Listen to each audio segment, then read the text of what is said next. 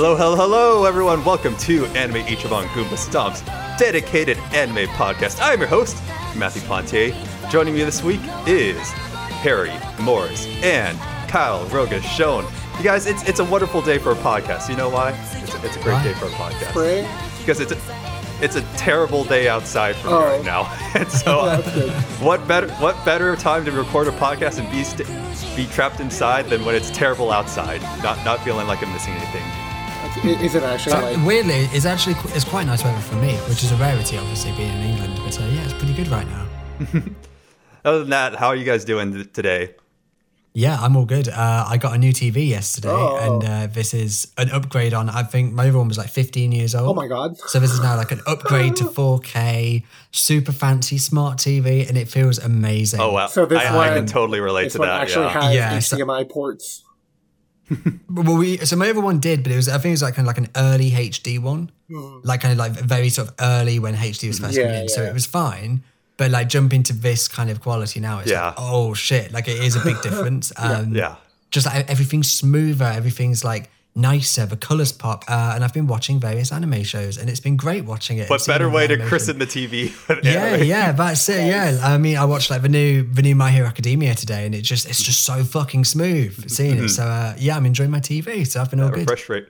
It's it's funny because yeah, when I when I joined the 4K age as well, I, I still have my old TV just because I had no way to get rid of it and I have no one to get give it to. And so I look at it sometimes just like I played games on this. I watched shows on this. It's so small now compared to what I have. It's now. interesting going Like, back to like videos on YouTube, especially, and being like, "Wow, I can't believe I used to watch stuff in 144p, and that was just what we did." Yeah, and then it, Mm. it, it would take like 20 minutes to buffer a five minute video or something Ugh. like that. I remember loading up like the three parts of Naruto episodes because that's what you did back then. You watched anime in three parts on YouTube. And I, I would load them up when it was time to eat dinner with my family. And then I'd come up, it's like, I have a whole episode of Naruto loaded up to watch. What a! It fucking is something I really miss about YouTube, like that era of YouTube where it was completely before any advertisements, any high quality content. It was just budget, low grade, pre HD, user made content, and anything could get uploaded to any quality, and that would be it. And that was what was successful. The age of actual viral videos. Um, Yep. And yeah, I do miss it. I do really feel nostalgic for it. What if they did like a legacy YouTube, like like WoW Legacy? Oh my god! That would be amazing. do you do you miss those long buffery times? Do you miss that 144p quality I'd be only? Well, we got the solution for you. I feel like people have done like nostalgia stuff for like 90s Yeah, tech I- and 90s. I think it would do surprisingly but, well. Yeah, I think that'd be interesting for 2007 Yeah, but- but- internet. when Hmm. it wasn't likes and dislikes, it was five star ratings. Oh god, yeah, that's right. you remember? Oh my Yeah. god, I completely I forgot they had that. totally forgot oh about my god. Yeah. Correct. I remember. Yeah, 'cause Wait, every, a- every video you go on, you'd have to check to see it's not a screamer. Yeah, because it was a huge Hmm. thing when uh, they introduced uh, the the likes and dislikes instead of the rating system. Yeah. Yeah. Yeah. Yeah. Well- it's, it's, it's crazy. Well, Kyle, have you been watching a lot of YouTube lately? How have you? Uh, well, yes. I mean, I, I I'm still with the Hololive gals. All this time later, that is like Yeah. Mostly what I use YouTube for. Well, in addition to history videos, I'm learning a lot about history and how people kind of suck throughout history. What's going, Harry? Can you tell me what's going on with Europe for like the past 800 years? Uh, no, I can't. I, I do not know about history, so do not go England and France were fucking Um, stupid. Oh, yeah. I mean, that goes without saying. Yeah. I, I think it goes without saying that the, the majority of people in the world are cunts, to be perfectly blunt Yeah. about Well, it. it's been We're like all that. It's throughout been like that for hundreds of years. Yeah, We don't it's still, learn. It's still like that. It's still like that. Um, yeah, it's crazy. Don't get me on a rant. It's not just I, I know, I know. That was that was not an invitation. Yeah. but glad for the commentary. All right. Well, humans don't learn, and that's why we continue to kill our babies. So it's time for our opening segment. Oh Harry, Lord. it's time for you to choose one. So I got a little a little weird one for you. So it I doesn't like seem it. weird on the surface, but you you're choosing between Luffy or Deku for My Hero. And here's here's the catch though. Their shows go on. They oh. just Oh. poof out their protagonists Okay, from no, I existence. have, their I, shows yeah, go on. I, I have the perfect answer for this. Okay. Because I thought so, so. I would keep Luffy. Okay. And this, this, this is why. So, so I've been reading some of the latest My Hero Academia manga, just a little bit, because I know, Kyle, a while ago you said that you feel that My Hero Academia is kind of stagnant. Yeah. With some of the developments in the manga now, it's not stagnant. They've made some big Oh, okay. changes and some some quite interesting stuff has happened, um, which is quite cool. And I'm, I'm eager to see where that goes. Um, but I thought for a while, like, how's this for an idea? What if this happened in the story? Deku gets into a ginormous fight with uh, the antagonist with Shigaraki, and he dies, and he's killed off in the show. Um, and as he dies, he he kind of said, "This is it. This is you know this is what I wanted to do. I'm dead and, and I've died, but I get to live as a hero and save the world. So I get to kind of complete my character arc, com- complete my goal. But obviously, I'm dead, so that sucks."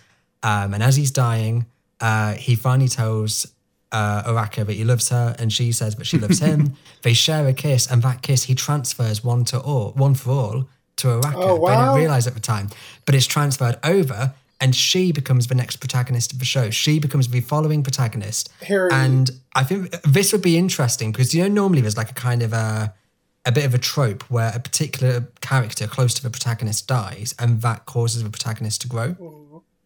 Well, mm-hmm. what if it's an inverse? The protagonist dies and the side characters grow. Harry, So then, like from Deku's death, all the other characters grow from why that. would you describe something that sounds like honestly pretty great and something you know we would never get? we It- never it's- get it. here's the thing. It sounds really simultaneously really great and simultaneously something straight out of a fan fiction. Oh yeah, totally. totally. Yeah. But like, Yeah. how, how how would how would this affect All Might, for example? Like, what kind of guilt would he live with after this? For guilt of knowing I gave Midoriya this power, And he killed he got to live Yeah. out his dream of being a hero, but he died because of Yeah, it. I, I think it would All really. Might? So honestly, it would bring in some really interesting philosophical and moral questions about like what is the worth of a hero, right? And like what is the worth Hmm. of an individual life. Yeah. So I don't. I think. Whereas, I, whereas yeah, like, I don't, I don't, you couldn't kill off Luffy. Do you know what I mean? Like, as great as One Piece characters are, Luffy is such a central character for it. yeah, you couldn't kill him off. Like with Hero Academia, especially, like it kind of stops being just about Deku, like right after the overhaul arc. Yeah. And even through that arc, it was like taking the taking the focus off him quite a lot Yeah, too. yeah, so yeah. yep, I get it. Yeah, I mm. wasn't sure exactly how how that would play into One Piece. But as well, Lu- because I haven't Luffy still needs to be yeah. king of the Hokages. well, this, until he's completed his character arc, he can't really get killed off. Whereas with Deku, it feels like if he actually saved the world as an amazing hero, going down in a blaze of glory, he would be to some degree completing his character arc. Yeah, because that's the only. So it feels like you, could yeah. kind of kill him off. That's the only thing that really And- and then- qualified for his. and how amazing how amazing would it be if, if as this happened, it then opened the entire world and UA take a school trip to I don't know uh, Ireland and they go to they go and see us. Oh my God. Do you know what I mean? And you go and suddenly they take it out of Japan and they, they say, oh, we're going to do a residential in Germany and we go to meet the German number one hero. Okay. Uh, and I, I don't know, like, like how crazy could that be if they completely like overhaul the series, no pun intended, um, and transform it into something new, That's while what- still keeping what it's about. That's what Burn the Witch was gonna be, and I'm so sad it's not a full series. Damn it! I'm so mad. I did. I had no idea it was set in the Bleach universe, and at first I was Wait, really mad when I found that in out. the Bleach universe? It's literally the Western branch of the Soul Society. No fucking way. That's what that is? Yeah. Oh my god. Yeah. I, I was floored No when I found that way. out because I'm like, no, get it away from Bleach. But then I thought about it, like, wait, no, this is actually a really cool idea. Why is this just a one shot? Expanding it more, please. Oh, please, man. damn it. Interesting. So, yeah. Well, I guess I need to like mm-hmm. actually look into it now. Well, you'll look into it and you'll be really excited and then you'll be disappointed ra- you know what? I'd rather be disappointed because I wanted more rather than being disappointed because it went on for too long. That's fair. That's fair. I get I get behind that. All right. Well, you get to decide Alright, when what- something what- ends now, alright. Kyle. So so you you read you read the Steins Gate visual novel, Oh, yeah. right? You Yeah, didn't yeah, watch the anime. Yeah, Yeah, okay, yeah. That's what I thought. Okay, so yeah. Yeah, you choosing between Steins Gate visual novel or Valhalla. Steins Gate, that, that, that's a very easy one. Um, Damn it, okay. Unfortunately, I wasn't sure how deep your love ran for Valhalla. I, I, I do love Valhalla. That is the thing. Mm-hmm. But, oh, all right, well, now you got me fucking thinking about it. Now, all right, so hey. Good. I think that Steins Gate, because of its melodrama, because of its stakes, because of just the nature of the plot, and the character arcs that they go there are there are much higher highs and much deeper lows in Steins Gate. Mm-hmm. Valhalla is a much more reserved, it's a much more personal and human story instead of human stories. But Steins Gate is I and I don't use this word very often, it is an epic story. Mhm. So I think Yeah. because of the weight and the breadth of it, yeah, I, I'd keep Steins Gate. Okay. But I do That love I do love Valhalla. Valhalla is just Mm-hmm. a very it is a much smaller scope kind of story. Yeah. It's it's getting harder and harder to come up with these I've- these battles for you guys. okay, okay, so I've got one for you. Oh, and okay. It's either going to be a great one or terrible. So you have one option, which is anime ends. No new series will ever air again. There will be no more anime ever created, mm-hmm. ever. However, every series you've seen before, every series you've loved, you can rewatch it, you can remember it, you can enjoy it. The other option is new anime continues to get made and, and life goes on. However, every anime series you've ever consumed Oh, is wiped out of existence. You forget you forget it all. It never existed. That's actually that's a pretty that's tough a, one. that's a good hypothetical. Yeah. Yeah. I think, man, it's what's what's rough for me is because I watch so much fucking anime, um, and I feel like the average anime watcher would choose the the former, where like all no new anime gets made, but there's still plenty of the old one because there's just such a large volume of it, and like we always joke about our eternal backlogs. Now there's always something that we haven't watched that we still need to watch. Like there's still tons of classics. I I still haven't seen uh, Samurai Champloo. I still haven't seen. I, I'm watching that right now. It's great. yeah, it's like still there's great. still Yeah. yeah, there's still so many classics I haven't seen, let alone like in the past decade and so forth. So like, uh, going through all of those, and not to mention just like rewatching anime, replaying games that you haven't touched on in a long time is is underrated. Like it's it feels so good to go back to a show that you loved or a game that you loved in the past and it still holds up or like, oh man, I forgot about this or oh, I didn't notice this last time and things like that. It just because especially for me, I'm always like new, new, new, new, new in both games and anime. I'm hardly ever replaying slash rewatching things anymore. Um, so the rare times I do, like when I recently rewatched uh, Devil as a Part Timer, it's just like, damn, like this is still just good. It still just makes me so happy.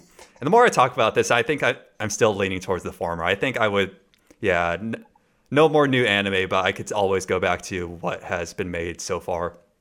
Because also with new anime, it's like, are, I don't know. I guess you would create new classics, but I just don't see us be, you being able to create the kind of classics It, we have it- right so now, but- honestly, I think it's really going to depend how old you are when this question gets asked. Because if you're Mm-hmm. like 40 and above, you're like, yeah, I don't, I'm not really looking to watch new stuff. I've got maybe at most another 30 years on my life, and I don't Mm-hmm. exactly want to wait for bangers to come out then. It's like, you've already got everything that came out before then, right? But it's like, you you know, in our age, you know, if you're in your 20s, it's like, that's several decades ahead of you of good stuff. And it's like, who could have predicted back in the 70s that we'd get the next 40 to 50 years of anime? It's like, there is Mhm. such a huge range of that. So honestly, yeah, I think I would go for the new ones. yeah. But then you, you have to think about the things that, yeah, have come in recent years, like Made in Abyss, Demon Slayer, um, shows that have happened in like modern times where they've been fantastic and we'd potentially be stopping more shows like that. Yep. And Yeah. yeah. It's What a difficult question. Pros, yeah, I like that. It also gives me an idea for a new opening segment that I might So- put in effect so next good. episode. Ooh. Thank you, There Harry. Oh, my right. genius wins again. This is why the, you were the original host of the podcast. That's it. Yeah. And anyways, we do have new new anime to talk about. In fact, so this is a moot point. We chose the latter option in the end, anyways. So, the new spring anime season is upon us. Spring is in the air, and so is anime. And so, I asked everyone to uh, watch some unknown factor shows. Like, yeah, there's there's My Hero Academia season five. That's a very much known factor. We know what we're getting into in that. We, so we'll, we'll talk about My Hero later on as well, of course. But I wanna I oh, wanna yeah. I wanna give some attention to the shows that pe- people might not know about or might not be on their radar or just whatever. Mm-hmm. And so we're just gonna go through, take turns about what we've checked out this season, talk about our feelings and so forth, and maybe give give some recommendations. So between Kyle and Harry, who wants to go first? Round one, fight. Uh, I don't. Shall I go first? Uh, I- you yeah. spoke first, so you're going first. first. You, you did it. Okay, so, so so yeah, so you, you said to us obviously before the podcast, I think it was about maybe a week or two ago, just pick a random show, somebody you don't know anything about, no recommendations, and watch it. Uh, so I looked on Funimation and I like bookmarked I think three that I wanted to check out. I only watched one because um, after I finished the first episode of this show, jumping to other things felt a bit odd, a bit jarring. Right. I watched. Yeah. Uh, I've, I've I've seen the first two episodes of Super Cub. Oh, wow. I had that. yeah I had that on the Damn, list. you yeah. Nice. I had that on Yeah. mine too. I am I am shook that that's on Harry. Damn, you you really Well, did surprise me. I, Okay. want, I wanted to choose something totally different. So, Yeah. so Isn't there that was the like I watched the first episode. show? Episode. yeah. Yeah. Yeah, Oh yeah. my God, so I wanted that's to do something totally out of my comfort zone. That was the idea. Um, so there was, there was another show on Funimation which I think hadn't had great reviews, but uh, I it's some sort of intergalactic Olympics thing. I can't remember what it what it's called, but uh, I started watching episode one of that, and I just thought. After Super Cub, this just no, I just can't watch a show. like this. It just does not work. Yeah. Um, but no, going to Super Cub. So, so episode one, it's really interesting because I mean, I don't really watch slice of life stuff. stuff. It's not totally my cup of tea. Um, but I thought it was really charming and really sweet. I really Nice. enjoyed it actually. Um, episode one, it's interesting because like it's one of those things where nothing really happens, yet everything that happens is important. If that That, makes that's sense. the genre. It's it's yeah. I mean, that's it's, so episode one it is about the protagonist, and she she It's very goes to this sad. garage. She she learns to like uh to ride bikes. She gets her driving license, and she gets her super cub, and she just kind of drives along with it. Um, and the, the kind of the ending point of the episode, which I thought was great, is in the middle of the night she drives it to a nearby shop, and uh, it runs out of petrol, and she's panicked trying to get it to work again. Um, and I won't say any more. Don't want to spoil great. anything. I love but, it. uh, it's it's a very kind of it's a very just sort of sweet situation where you think, oh, I'm feeling the secondhand anxiety here, and it, there's something very relatable to it. Yep. Yeah. Um, episode two is about how she's making a friend at school. Um, and honestly, yeah, so I watched episode two earlier today. I watched it for the podcast, and uh, yeah, it was just something very sweet and charming about it. I, I think you'd like anything from me. It will be a case of can it hold my investment going on with the series, or will it start to drag? Obviously, will it continue to be a compelling slice of life slash drama sort of thing? But will there be actual narrative, actual growth beyond this? I don't know. So obviously, I hope there is because I hope then it will keep me entertained. But two episodes in, I think it's a really sweet show. Uh, I think it's got lots of charm and heart. The animation's gorgeous. Uh, yeah, I really enjoyed it, especially episode one. Just I just thought episode one was really like trimmed down, just really simple and effective. Just a very simple story that felt totally relatable and totally engrossing. So yeah, I enjoyed it. Yeah, I- think what what makes Super Cub so, and I'll, I'll say engrossing, yeah, is it really sells that feel of when you get some sort of new toy that you can play, whether that is a new console, a new computer, a new car, or a new scooter of some sort, and you are just in love with it, and you want you want to have any excuse whatsoever to use that toy. And like like you said, when she decided like I, I can just I'm just gonna go to the convenience store because I just want to ride my bike. And then same in the second episode too. She's like, you know what, like I've never taken a side trip after school, and there's nothing stopping me from doing that mm-hmm. now. Why don't I just do it? And just that kind of feeling of liberation. It's like, wow, like I, there's the possibilities have opened up before me now, and there's all these things I couldn't do before that I can do now, and that's exciting, especially to her uh, point of just like this is the same town I grew up in, but there are still sites I haven't seen. Like I kind of had that feeling myself last Saturday when we had really nice weather, the opposite of today, and I went for a bike ride into a, a neighboring town that I'd never been to before. I'm like, damn, this this place got some nice scenery. I had no idea that this was here.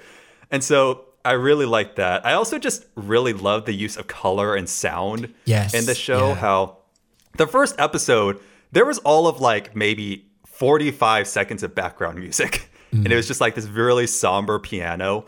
Um, it was just like really letting you letting the scenery breathe and the character breathe and just like getting you in i don't remember her names my mindset and just how the whole scenery is kind of like this this desaturated color scheme and at first i thought that was just the style to kind of like convey, convey this like coldness of the yeah, weather Then when she but puts then like in the bike, and yeah, and then it, everything lights Yeah. up. It's like, oh, that's I, I love that. I love that so much. Um, it's there's this there's this Taiwanese director that I learned about in a in a film class back in college. I,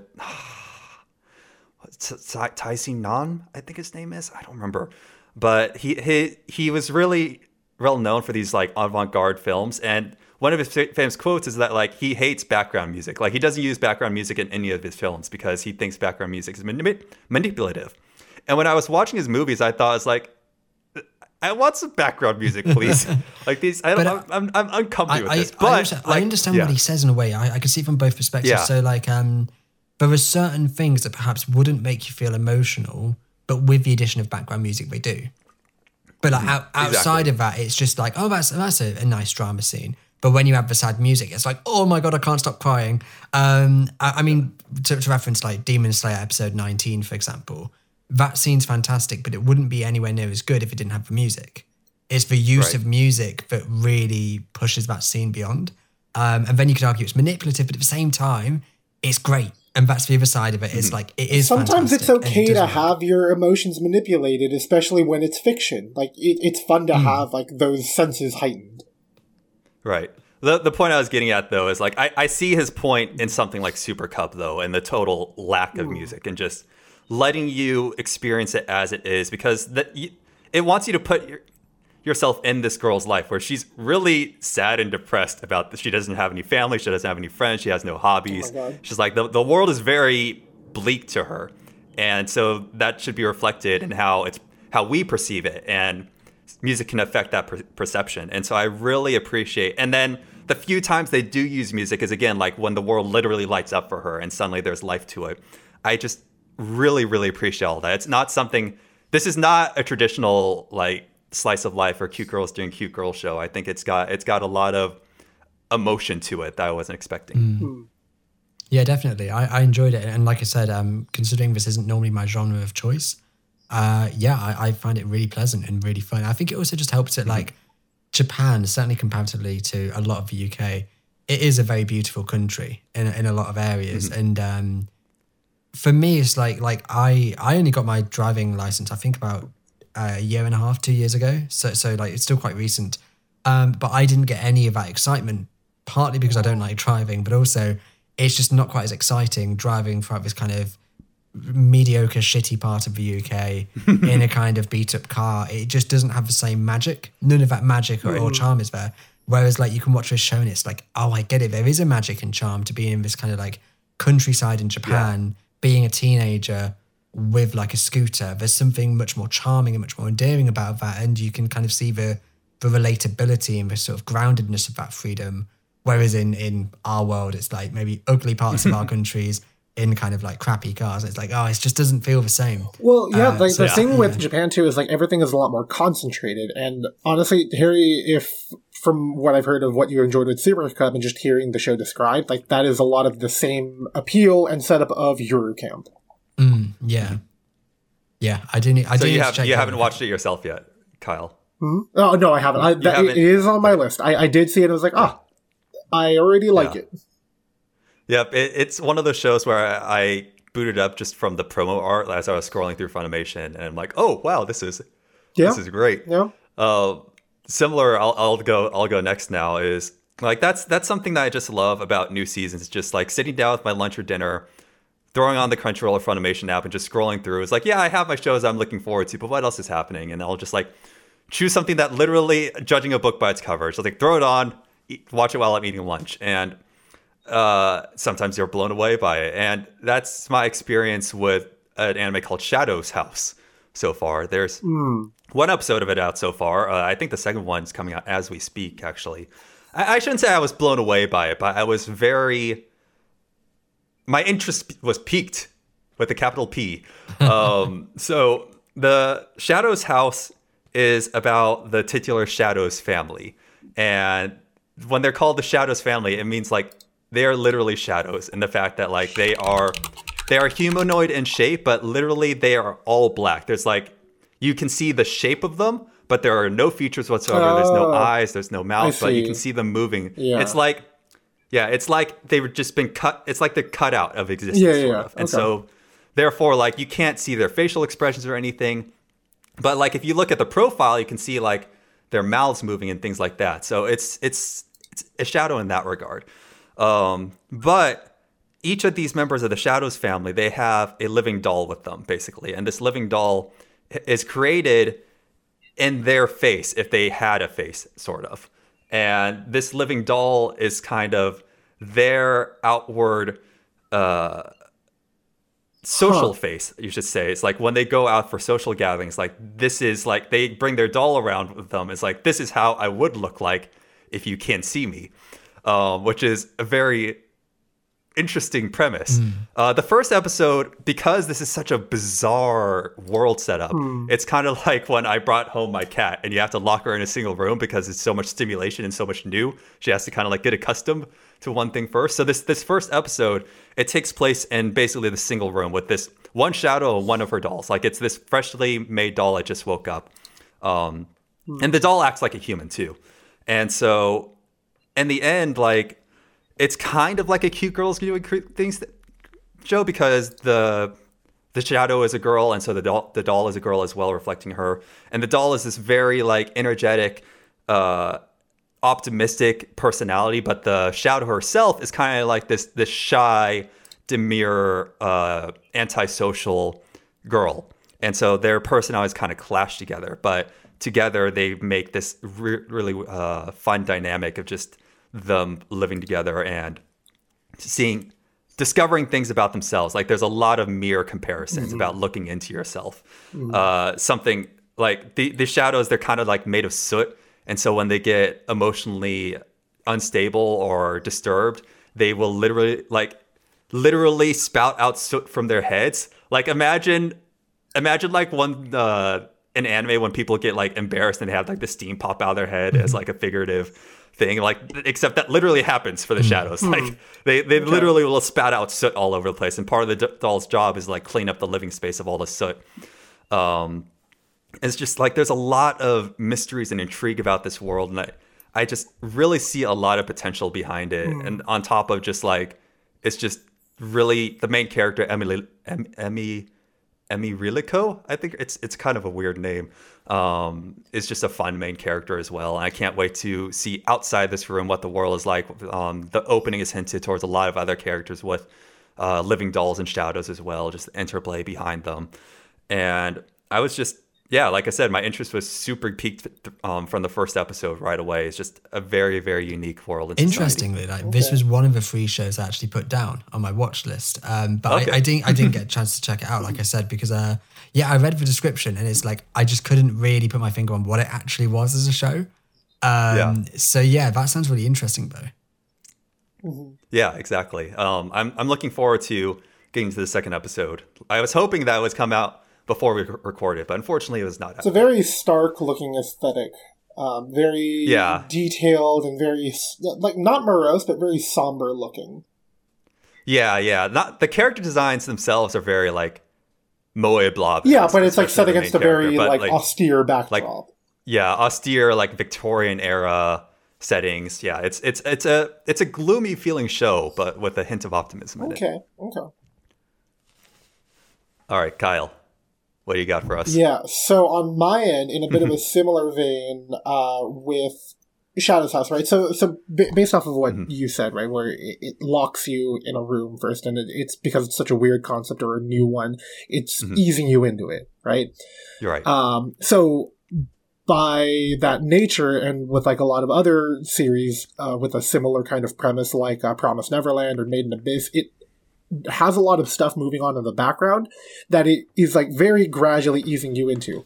Uh, that was my experience with To Your Eternity, which it- Mhm. like mm-hmm. that was so. It wasn't the first show from this spring I'd watched. I watched Nagatoro, which I've been waiting for for a while because I fucking love Nagatoro. Uh, Yeah. But this was the one, literally just one where I was like, okay, it's a boy and a dog, and it looks. Uh, I see the word survival in the description. I'm like, okay, Mhm. it looks like uh, there's an alien that's a shapeshifter. Um, so I watched it, and I. I said this in the Discord chat, but this really, this is one of the shows that reminds me why I used to watch seasonal stuff. Because yeah, it, like from the first episode, like it, it, it got me.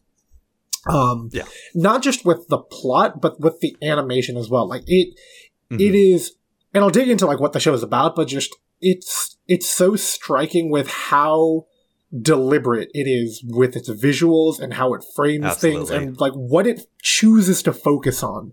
Because so the premise of the show is that there is some unidentified being. It could be a god, it could be an alien. It's just some quote unquote objective observer who sends a an entity to Earth. And this entity, it's a shapeless, nameless thing that just comes there, and then when it gets there, it just takes the form of a rock. And it's a rock for like hun- uh, it- an undisclosed, very long period of time. Then suddenly it, there's like a bit of moss that comes into contact with the rock, and then it just becomes the moss. And then it stays like that for another few hundred years, just soaking in everything around it. Then at some point in the middle of a snowstorm, a massive like wolf dog uh, with an injury dies near it, and dies touching the moss. And uh, with that contact, uh, the entity suddenly takes the shape and form of the dog um, coming out of it. And th- the narrator, as this is happening, it's describing Mhm. all of the sensory uh, Mhm. input that is happening with this uh, rock moss dog now, right? So it's like, um, it's like, uh, as it becomes a dog, it's like it, it had to learn to walk. It's like getting all of these new sensations, like the feeling of hunger, the feeling of pain, the feeling of the bitter cold, and all of that. And you can see it like heal up the wound instantly, so it's totally fine. And it's just very disoriented, but it's just walking. Um, and then as it goes through the snowstorm, it eventually reaches back home. Uh, to a very excited uh, young boy who you know, we can very naturally assume that it, it's its master. Um, so the its master is super happy to see it, and it notices how it's like kind of iffy, and it's like hmm, you're being quieter than usual, uh, and the name of the dog is Joan. Um, so what I love about this kind of storytelling, and it's what I love about From Software storytelling, where they give you details and then you just piece together what happened. So there, like, we can piece together that this kid has been waiting in this fishing village um, around a bunch of old, dilapidated buildings, and they're the only one left in an Arctic setting, by in the way. In an. Arctic like, setting, yeah, in, in an Arctic Nordic setting where like all of the houses are made out of like long ships, uh, they're all like crumbling apart, uh, dilapidated, and we learn from the boy that uh, two months ago uh, was when his dog went missing. So he's just been surviving, and in even longer time before that, the rest of the village uh, left to go, you know, find like what he calls paradise, right? Just somewhere better to live that isn't shitty, icy death trap. So this boy stayed behind with all the old people, including his grandma, and in the time since, he has become the only person left. And yeah, you just learn a lot of little details, like how he's been picking the wood from his grandma's house. It's like, oh, I hope grandma doesn't mind. Uh, right? And it's like they're they're all dead, and he keeps talking to the dog, um, just because he's very clearly gone like stir crazy. Um, so he's gotten in this idea that he's going to follow the rest of the village that left off, right? And he embarks, he, he gets his supplies, he's got, got a whole bunch of stuff. And during this entire time, you know, the dog is learning, the dog is watching. Like, this is where I'm talking about with, I'm so impressed with how the studio frames everything because it's focusing in on like ears twitching, like the dog's eyes, like seeing the, the boy Mhm. cooking, and you can see it like sniffing and like uh, Most detailed dog animation. Oh my god! It, it so like what was really funny was like I, I think it's when when the dog comes back home for the first time and like he he gives it like a, a bit of food right or no no he's in front of the fire and a, a little cinder just pops out from the fire and hits the dog on the nose and you can see his entire body just shiver and it looks exactly like the way they animate shivers in ghibli movies where mm-hmm. it like it's like a little static shock of electricity that runs from the bottom to the top of the body and it's just so fun and so detailed. But yeah, it's like it hones in on so many different senses because it's trying to convey how this alien life form who had like no it was a rock for like hundreds of No years. consciousness. no yeah. consciousness, and suddenly it has sentience. It's a dog now. It's like it's experiencing all of these senses and it's conveying like what it's like to do that and have those senses for the first time and to to the audience, right? So a- as the boy's prepping, um, as he's you know getting all his, his supplies together, um, you know he's he's talking to the dog, and the, the boy is like a very optimistic, very cheerful um, person, uh, and you can see like because of the way that the the show is shot, right? it- It's very clear that like the dog is learning, the dog is understanding. Um, there's even a point where like I'm pretty sure like, I was watching with a buddy. We were like, did, did the dog just speak? yeah. Uh, and we're like, yeah, because he like just gave like a one word response, but it probably got lost. You know, yeah. Um, so all of that happens, right? The dog is learning, and the boy preps to move. Um, so the time comes where they eventually like, take up a sled and bring a whole bunch of supplies over, and they're like following these waystones with arrows that point out. It's like, oh, this is where people went. Um, you know, all right, awesome, we're going in the right direction. They keep doing that for like a few days, a few nights, very cold weather. Um, the boy like falls into a frozen river and like injures his leg. He's like, "Don't worry, we'll we'll you know, meet up with everybody soon. We'll be happy and in paradise." Well, eventually they run into a stone that has an arrow, but it's crossed out, and like just a few yards away, you can see piles of wagons and like deer antlers sticking out of the snow. And it's like, oh, yeah, everybody fucking died. Uh, and that's when, you know, like hope starts to break down for the boy. And he's like, I'm so sorry, uh, Joan, his dog, uh, we, we gotta go back. I, I can't, I can't do this. So he goes back and it's a very slow, somber death that he goes through from the shock. And not a spoiler because it's the first episode. So, Mhm. uh, it's a very slow death. Uh, but during that entire time, like he just keeps talking about like what he had hoped for, like what he wanted to do, and how he just wanted to see everyone again. And as that's happening again, like the dog is just watching, the dog is listening, the dog is taking it all in. And as the boy dies, like finally like passes away, um, the dog transforms into the boy. And it's very clear that when the entity changes, they adopt like the senses, the memories, the feelings, maybe not one to one, but it's like he, it's a very intimate understanding of like everything that comprised the boy, like the optimism, the hope, and the, the desire and to move forward and journey out. And that is where the episode ends. And it is fantastic. It is, I, if it maintains the same level of quality, this will probably be my anime of the year. Like, Oh, holy yeah. shit. That sounds like a ride. It is just incre- like one is- episode. Yeah. It is my, my incredible. friend described it in my Discord server as like, To Your You could end after the first episode and it would already be anime of the season. Like, yeah, yeah. Oh, oh yeah! Like Yeah. holy shit! It was so. It it is. I am surprised Yeah. it was that good, which is why I'm like very Yeah. emphatic about it. It is Yeah. so But you good. see, what, what's what's terrifying? Not to be like a downer on this, but like, what if then beyond this it's just really boring?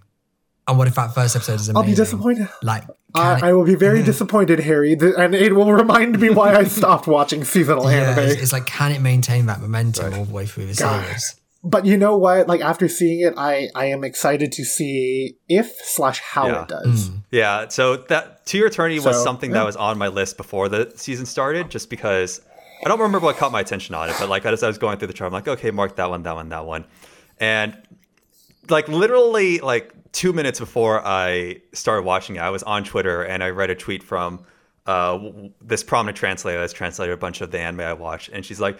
I decided to watch To Your Eternity with the Bay because we were really excited about it. 24 minutes later, we're crying. This is a mistake. I'm like, oh no, oh no. And then I watched, like, oh no, she was right. This is really sad. It's Um, yeah, it- it's really sad, but it's really optimistic Yeah. and hopeful. and then same I, I read more about the manga, um, where it's from, and then it made more sense. Like, Oh, oh, okay. it's by the author of A Silent Voice. I see now. I Oh, see Lord. now. Okay. Uh, so yeah, I That makes yeah a I, lot of I sense. Hmm. echo everything Kyle says. It's just like it's it's a very sad story, which is a, a tinge of optimism to it as well. And I feel like the moral of the story as well is just going to be like the strength of just like human dreams, sort of. Um, whether Yep. they they pan Yep. out or not, like what they can accomplish and what um, they mean and things and so forth. it it looks like and I was talking to a friend about this as we were watching. It, it I think based off of the preview for the next episode where he like as this new human just goes to visit like a village somewhere in the mountains. Um I'm betting slash hoping that it's going to be something like Mushishi or Kino's Journey where it's an episodic kind of just journey around Right. and it's an exploration of the human yeah, that's experience. that's what the feeling I got too. Because yeah, when I was just looking at it on the seasonal chart, I'm like, oh, it's going to be about a boy and a dog going out to survive, and nope, Nope, it- nope, neither of them survive. So yeah, I was I was extremely impressed by that episode as well, for sure. It's Mm-hmm. it's really cool. Highly recommend it. I'm going to check it out. It Yeah. sounds good. All right, I'll I'll go ahead again now. And so this this this show we've been it's been a lot of positivity, and I'll still be positive about this show, but this show is definitely walking a tightrope here, where it can very easily fall off into the deep end. And that show is Vivy Fluor- Fluorite Eyes Song. Have either of you heard of this or seen this while you were looking around? What what, is, what were those words? Uh, how do you Vivy So? V I V Y, you can and then fluorite, like the mineral fluorite. Uh, Vivy yeah. fluorite eyes. Yeah, fluorite eyes song. eyes. And so, like, to get this, or yeah, to get this uh, story, like, it's it's an Android story. It's an Android story. So v, the, Vivy is an Android herself, and the moment I hear Android story, the moment I know it's an Android story, it's really hard for me to kind of not sigh or roll my eyes because Android stores have been done a lot, and it's really hard to innovate them. However. yeah. Android stories can still have the potential to surprise and shock and tell really important stories and morals as well. Like I think of uh, Time of Eve as one of those recent ones, or uh, there's a visual novel called Lucy's Lucy's Oh, yeah. Eternity that I adored as well. And so like when when Android stories hit, they hit, they hit, and so like I don't I it's my initial knee jerk reaction is always write Android stories off, even though I know they've deeply affected me before. And so Vivy the basic premise of Vivy is that uh, society has started to adopt androids, and a hundred years later, there's some sort of incident where the androids have gained too much sentience and gone full on Terminator and like start exterminating the human race, basically. Ooh. And so, by means undisclosed, basically, some scientist sends an AI back in time, a 100 years essentially, to uh, contact Vivy. And this AI is like, this is what's going to happen in 100 years. Here are the key events leading up to it. We need to stop this. And the reason I'm contacting you, Vivy, is because you're the only android living, uh, the only android still existing 100 years later, because you are the first um, self, what's, what's the term? basically self self-servicing So- self-sentient android and so 100 years later even after she was put out of commission like she was still maintained in a museum as like look this is the first like self um, self-conscious thing. And so the first two episodes i was really shaky on this. And this is by the way this is done by studio wit of attack on titan fame great pretender and so on. So like you're, you're guaranteed to have some good animation. Soundtrack's done by hiroyuki sawano so fantastic music as well and so the first the first two episodes is focusing on this first singularity point as they call it. Singularity points being like these key points in this 100 year timeline that leads up to the ca- catastrophe of terminator. Um, and so basically they have to rescue this politician from being being assassinated essentially. And um, the the the whole theme of this this first singularity point is like do androids deserve human rights essentially? Or like are they considered human? Like this the standard android story beat you would expect kind of. Like this politician was a very big advocate of the android name program which would be the first step to um, giving them sentient or human rights essentially. And giving them human rights is kind of like the first step that led them to revolting essentially. And so uh, there are means I won't get into right now. By it's kind of reversed by saving this politician that's an advocate for it, they prevent this law from being passed. Is it is how it works? Um, and so they go into all that, and the action sequences are okay. And Vivy is neat, and she goes, she has the whole like inner monologue of like, what is a human heart? What is it like to feel? Um, and I'm like, oh boy, here we go again, like rolling the eye sockets already. and and then the, the first singularity point ends, and I'm like, okay, that was neat. I guess it was fine. It was nothing offensive. Um, but the way the way it ends at the very end is like the Vivy herself, or I guess her her real name is Diva, I should say, and Vivy is a nickname given to her by a young girl that came to her concerts because Diva was made to be a performer performer for this kind of like amusement park. And but no one comes to her performances because she's kind of bad to start off uh funnily enough. Oh my God. but except for this little girl. And so this little girl gave her this nickname Vivy. And so at the end of this singularity point um, Diva notices, like in the files that this AI showed her, that there was a plane crash as well that killed all the uh, attendants on board, and like on that on that plane is that little girl, and so she tries to save her, and the AI is like, no, like you cannot interfere with anything but the singularity points, and so Diva literally watches like the little girl that actually meant a lot to her just die in front of her eyes, essentially. Oh and so that was like a oh Okay. okay. Uh, wasn't expecting that kind of moment because the the first episode especially really played up this little girl to like be important um and then the third episode and especially the fourth episode that i just watched before we started recording eh, the and this is the second singularity point that take place on a, a space space station basically uh, this is where i really saw the potential the full potential of the story demonstrate itself this is where i'm like okay I can see how this could work. I can see how this would be really, really strong, how it could tell a strong narrative and moral as well. However, we are still walking a very narrow tightrope here. Um, because what I didn't realize in my head is like 100 years is a long time. Humans don't live that long typically. And so um, this the second singularity point is 15 or 16 some odd years after the first one. Like between the second and third episode, a lot of time passes. Meanwhile, Vivy herself stays the same because she's an android, but time passes around her. And so she's kind of like this immortal being. And so it was that first point when we realized, like, wait a minute, the world has changed in a way. Um, and we're, we are an observer to how this world is changing. And in the second arc as well, Vivy encounters the little sister of that girl that died in the plane crash, except she's not so little anymore because she's she's grown up. It's been 15, 20 years. And that like is really hard to wrap your head around, but then you get it, and then the the sister says like how much Vivy meant to her sister, um, and so on and so forth, uh, along with this other singularity point that I won't get into that they're trying to prevent. And so I really like that timeline aspect. And along with that, they're finally kind of they're they're they're letting they're letting off the accelerator in the the generic android tropes i feel like in these recent episodes and they really put the pedal to the metal in the meanwhile on action sequences. Like holy shit. The the fight sequence in uh, this recent episode was phenomenal. Like over time i kind of like big flam- ba- bombastic shonen fights have done less and less for me. And i've gotten to really appreciate more like down to earth well choreographed fight sequences that you can see happening in real life um, and that's what studio wit demonstrating here like um, vivy gets basically some combat program um, program installed in her so she can actually fight back a little bit.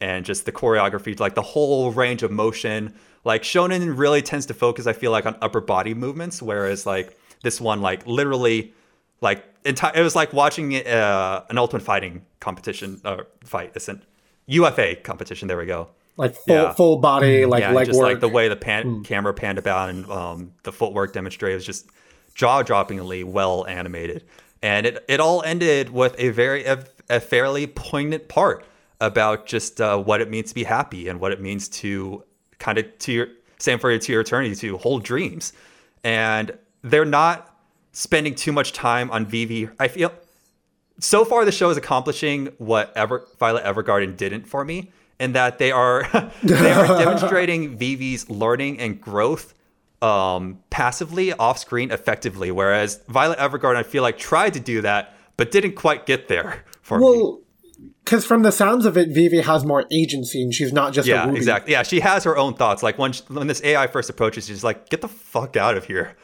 you're, I want nothing to do with you." And even on the second singularity point, where the AI comes back, it's like, "No, get get out of my life! I don't want you."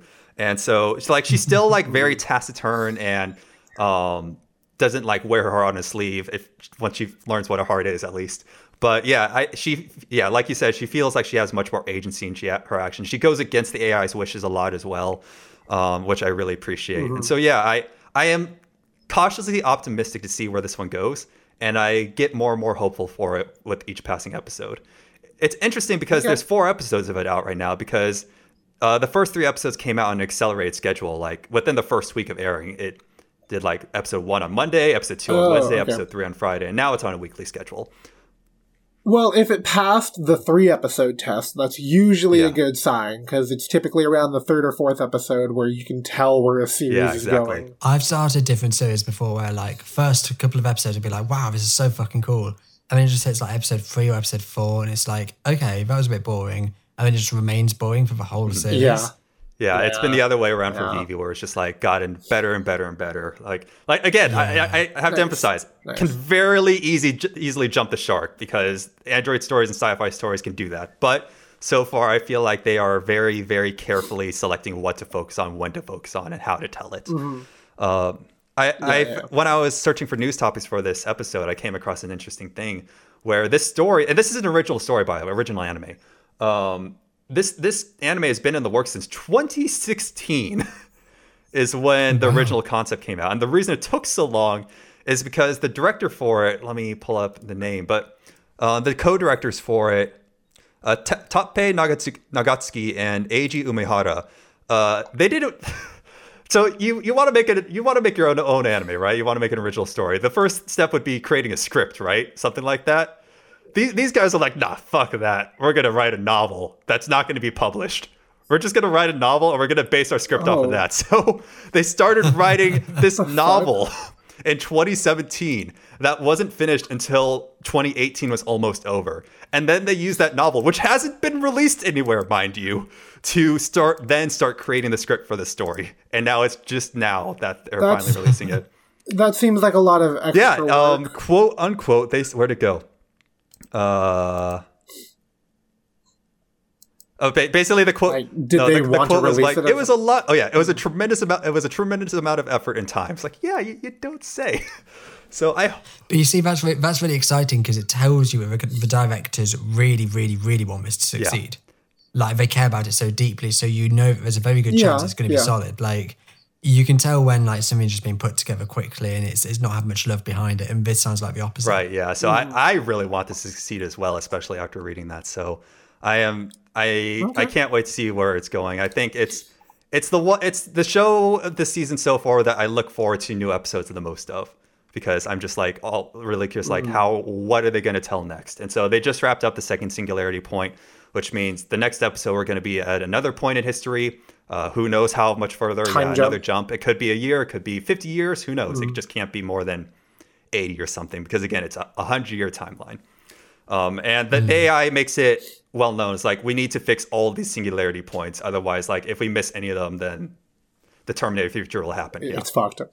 Yeah. Yeah. Yeah. yeah. Hmm. Okay. All right. Sick. I think we can move on unless uh, Kyle, is there any other show? Oh, that's right. You said Nagatoro was the only other Well, one. yeah. there there weren't. Uh, no, I actually watched a few others, um, but they are a little This is- trashier. So I'll, I'll Do you want I to won't give spend us as much time because I speed Yeah, gi- give- give it them, the spark speed, notes. Yeah, I'll give a speed review because I- yeah. the the only one I felt this strongly about was To Your Eternity. Um, we've talked about Zombieland Saga before, so I won't brush over that too quickly. But it's nice to see the Mm-hmm. girls again. I do. Re- season two looks like they're taking it in a very interesting direction, especially because they added a ticking Yeah. Mm-hmm. time bomb. Uh, yeah, ticking time bomb that like needs to get like resolved uh, at some point soon. So it's like there's a lot more motivation, and it- it's nice because like you already like the characters now, so now you give them problems to deal with, and they have a problem, uh, which I, I don't. I've only seen the first episode, so I'll see how that problem develops. But based off of how season one ended, uh, yeah, I'm really excited for it. It's really nice to have the the girls back. Uh, so yeah, Zombieland Saga is great. Watch season one if you haven't. I fucking love Nagatoro. It's a little trashy, but I'm really surprised with how much. This is a really well adapted yeah. show, uh, especially considering the fact that it is a fan service manga. Um, well, the thing about Nagatoro is that it started off as a series of very, very fan servicey BDSM kind of one shots from a porn from a very prolific porn artist. Uh, and then once the series actually got serialized, the first few chapters were still a lot of that, but over time, it's become a very genuinely well written character. Uh, Yeah, that Study. That's what And I've it's really heard. nice. And like the reason I'm hesitant to check it out is like people were saying the same thing about Uzaki-chan, and I tried watching the anime for Uzaki-chan, and it was just absolute hot garbage. And like, ah. Bite me, trick me I once, shame on you, trick me twice. yeah. But yeah, I think I've heard a lot more positive things about U- Nagatoro. Uzaki, yeah, Uzaki. From what I I've only like read a bit of it, I've only seen a bit of it, but Uzaki, from what I can tell, is the same kind of trashy that like Blend Right. Is. Um, I, I had a better no no uh, Magical Senpai is the same kind of trashy it is. Yeah, so I So that's a little more like forward focused on the uh, being a fan service show, right? But I, I I feel like Nagatoro is tasteful with it. Um, and does a good job of like contextualizing it, so it's not just random. right. yeah. I, I will check it out So, eventually. It's still, it still is a fan service show, so I have to add that caveat. Um, but if you like that kind of stuff, it's a fun watch, and knowing where the manga goes, it is very Mhm. rewarding. Uh, so there's that. Uh, and for my two very trashy shows, I watched. Let me see the full fucking title for this stupid isekai. Yeah, Uh, I've been killing slimes for 300 years and It's maxed fun. out my level. um, it's it's fun. Uh, what really got me and what really I think like is keeping me is that there is a very genuinely nice positive message of work, but know Yeah. when to relax, which I think is a really sure. nice message, especially for Japan. Uh, so there's that. It's very basic. Uh, isekai die, get reincarnated as a 17 year old blonde girl, and I'm immortal, so I'm just gonna keep killing slimes. Yeah. It's stupid. It's so fucking stupid. It's really stupid. Uh, but yeah, it's it's cute. It's cute. And I haven't watched an isekai in a while, so I'm not bored of it yet. The other, probably the trashiest show I've seen so far, is uh, Higehiro. Okay. After being rejected, I shaved and took in a high school runaway. I am too because it's it's a fan service show, but a lot more blatant with appealing to horny teenage boys than Nagatoro I see. is.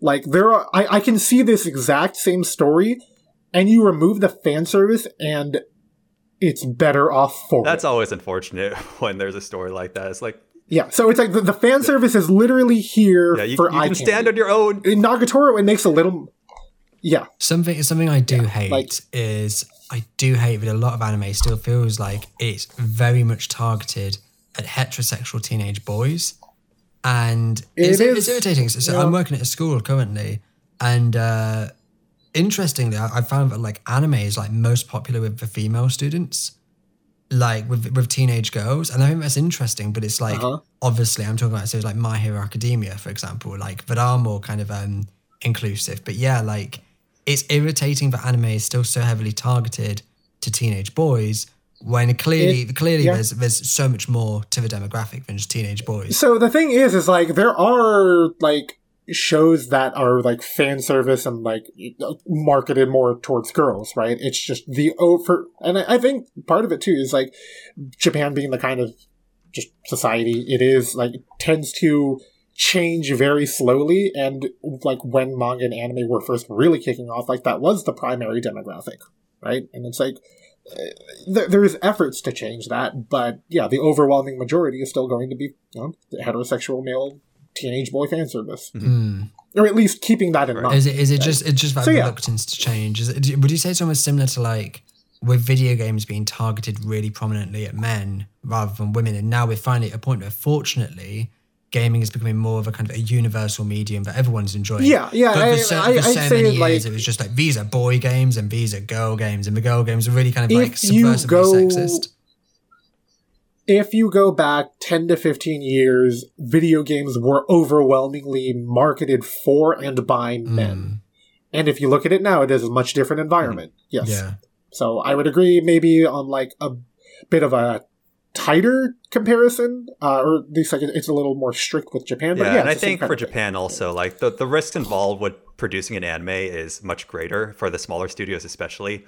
Uh, Oh yeah, so yeah, yeah, yeah, someti- yeah. You need to make sure that you make they, money. It's Yeah. it's Yeah. yeah. you it's a lot more understandable for them to go for the safe option, that they, especially because in the end they are target, especially the smaller studios, they are targeting the Japanese demographic and they're trying to sell those Blu-rays, and so I, I want to. Yep, it is a reliable. I want to say as well, like on that topic, just quickly, I'm, I'm playing it safe. Who finished watching Skate? oh, I did, yeah.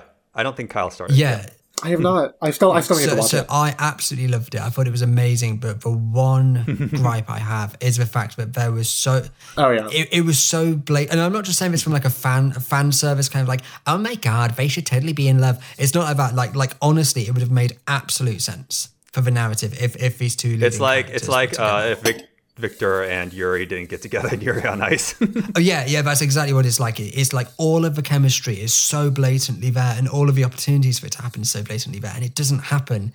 And it, but even no, they're just good friends. even, but that's even in the last episode, there's a moment when like uh, Reki and Langa are in the car together, and Reki says, "By the way, Langa, after your big race, can I can I ask a favor of you?" And then it pans out of the car, and it's like, is he asking him on a date? And then you find out right at the end of the show what it is. And it's like, okay, now how about that race you asked me for?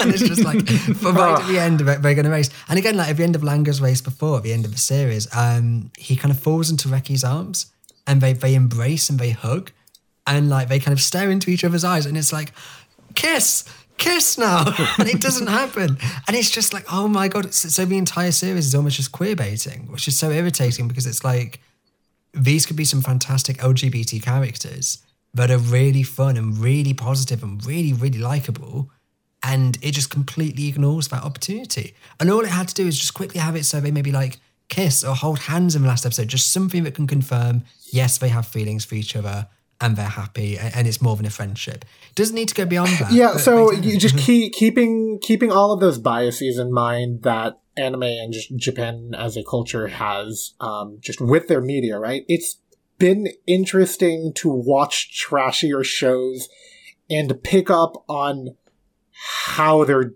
doing the appeal, on how they're making the appeal, right? So with um, fucking it's stupid ass fucking premise where. I, I Jesus, like how do I even fucking talk about this? Because it's like okay, Salaryman got rejected. He's very lonely and whatever. He's going back home, and then he sees a high school girl just sitting under a lamppost. He's like, "What the hell's up with this?" And she's like, "Hey, uh, if you take me back home with you, I'll let you sleep with me." And like, okay. So he does that, and then he's like, "No, I'm a good boy. I'm not gonna do that." And she's like, constantly like badgering him about it, and I, there's just it's it's it's wish fulfillment because you're imagining yourself in that scenario, Ugh. right? god and it's because the the protagonist himself is such a schmuck. He, he, his primary character trait is that I don't even know. He's just he's just a blank slate. Just I just For- for I just hate this Yeah. this side of anime that's just fucking like wish fulfillment for lonely virgin dickheads just like Okay, so that is where I have to concede. Um, I I fully acknowledge that is what it is. I still the, there is a primordial part of my brain that finds that appealing, and I know that that is just. I am never going to recommend this out loud. I'm never going to. unless it's on a podcast that's going out Uh, on no, no, I'm not even. I'm not. I'm, I'm saying don't fucking watch Yeah, this piece of shit yeah. show. I, I'm going to watch it because there's a part of my brain that's a piece of shit and really enjoys it. But I fully acknowledge how destructive it Yeah. is, how misogynistic it is, how backwards it is. But I'm still going to watch it. Shitsumon ga arimasu. All right, with that, we are moving into our main topic of this of this week. So, uh, we've been we've been going through memory lane of the decade of 2010 of each episode. We are now on the year of 2014. So, any of you know any shows off the top of your head that came out in 2014? Uh, lo- uh, I'm, I'm just gonna look it up. Hmm. No, I- I no, that's cheating. top. Oh right, all right. I, no, I don't. I know I know shows, but I couldn't be like, oh yes, this one came out in 2014. I don't know that. All right, we'll, we'll start off with this one because I think you guys, hold, even though it's not the first series, if I recall, this is still an important one. So, JoJo's Bizarre Adventure Stardust Crusaders, spring 2014. Oh, yeah. And so, even though this isn't the first JoJo series, I think this is the first one that has stands in it. Am I Yeah, it correct? Yeah, Yeah. so and stands are pretty much synonymous with JoJo. And so I felt like this was this was worth bringing up. So, Harry, tell me.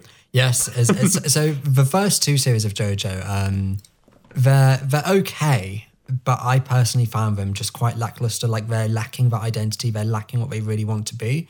They're just sort of slightly surreal battle shonens, um, and there's fun moments to them, but but it doesn't really.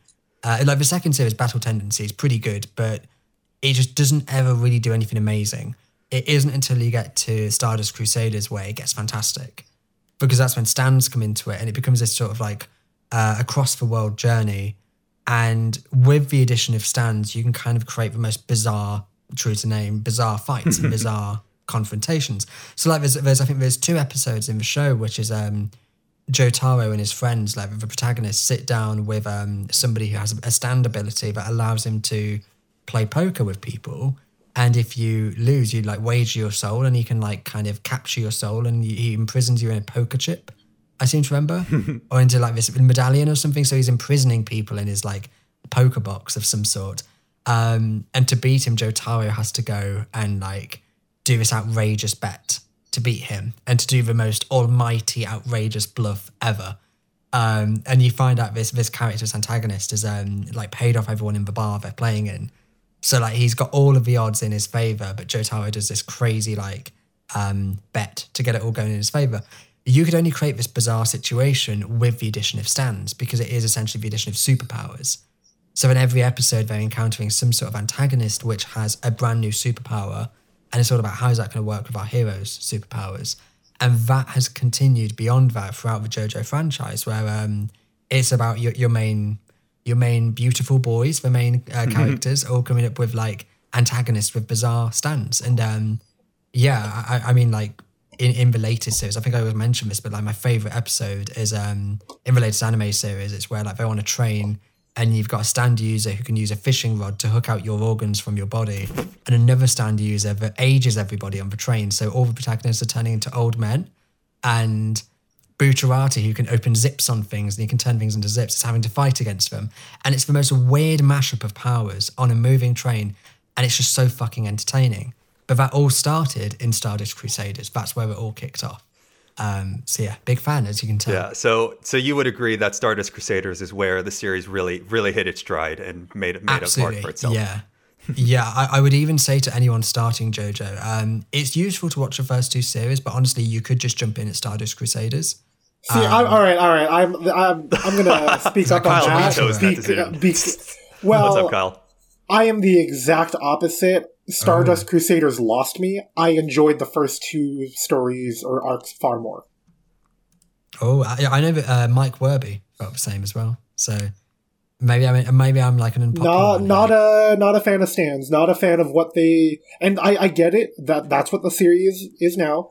I just don't like JoJo once stands come in. Anyway, all I'm gonna say is don't knock the first two seasons of JoJo. Um, yeah, if you if you like the first two and you hope for more of that, you're going to get disappointed. but I still think that they are worth watching in their own right.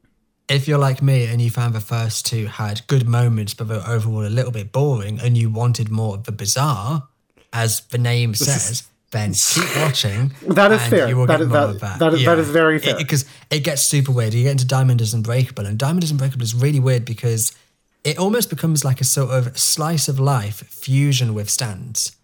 So, so it, they're all based in this little town, and it's not so much like a big kind of ongoing narrative. It's like little episodic things.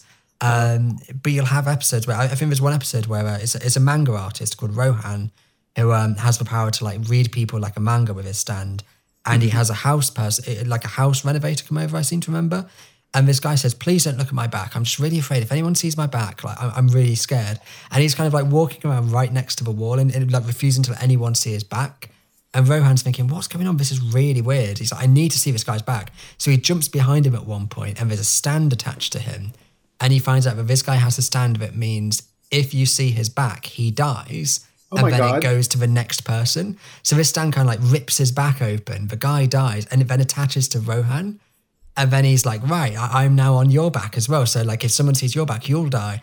So Rohan has to like kind of walk around town without letting anyone see his back and get to like, Like his particular bare back or just like his backside? just at his all? back, just his just his back, the back of his body. So it's like having to like, and the, the episode's like him trying to get through town without anyone seeing his back to try and get to a particular alleyway that like connects to the underworld where he can get rid of this stand.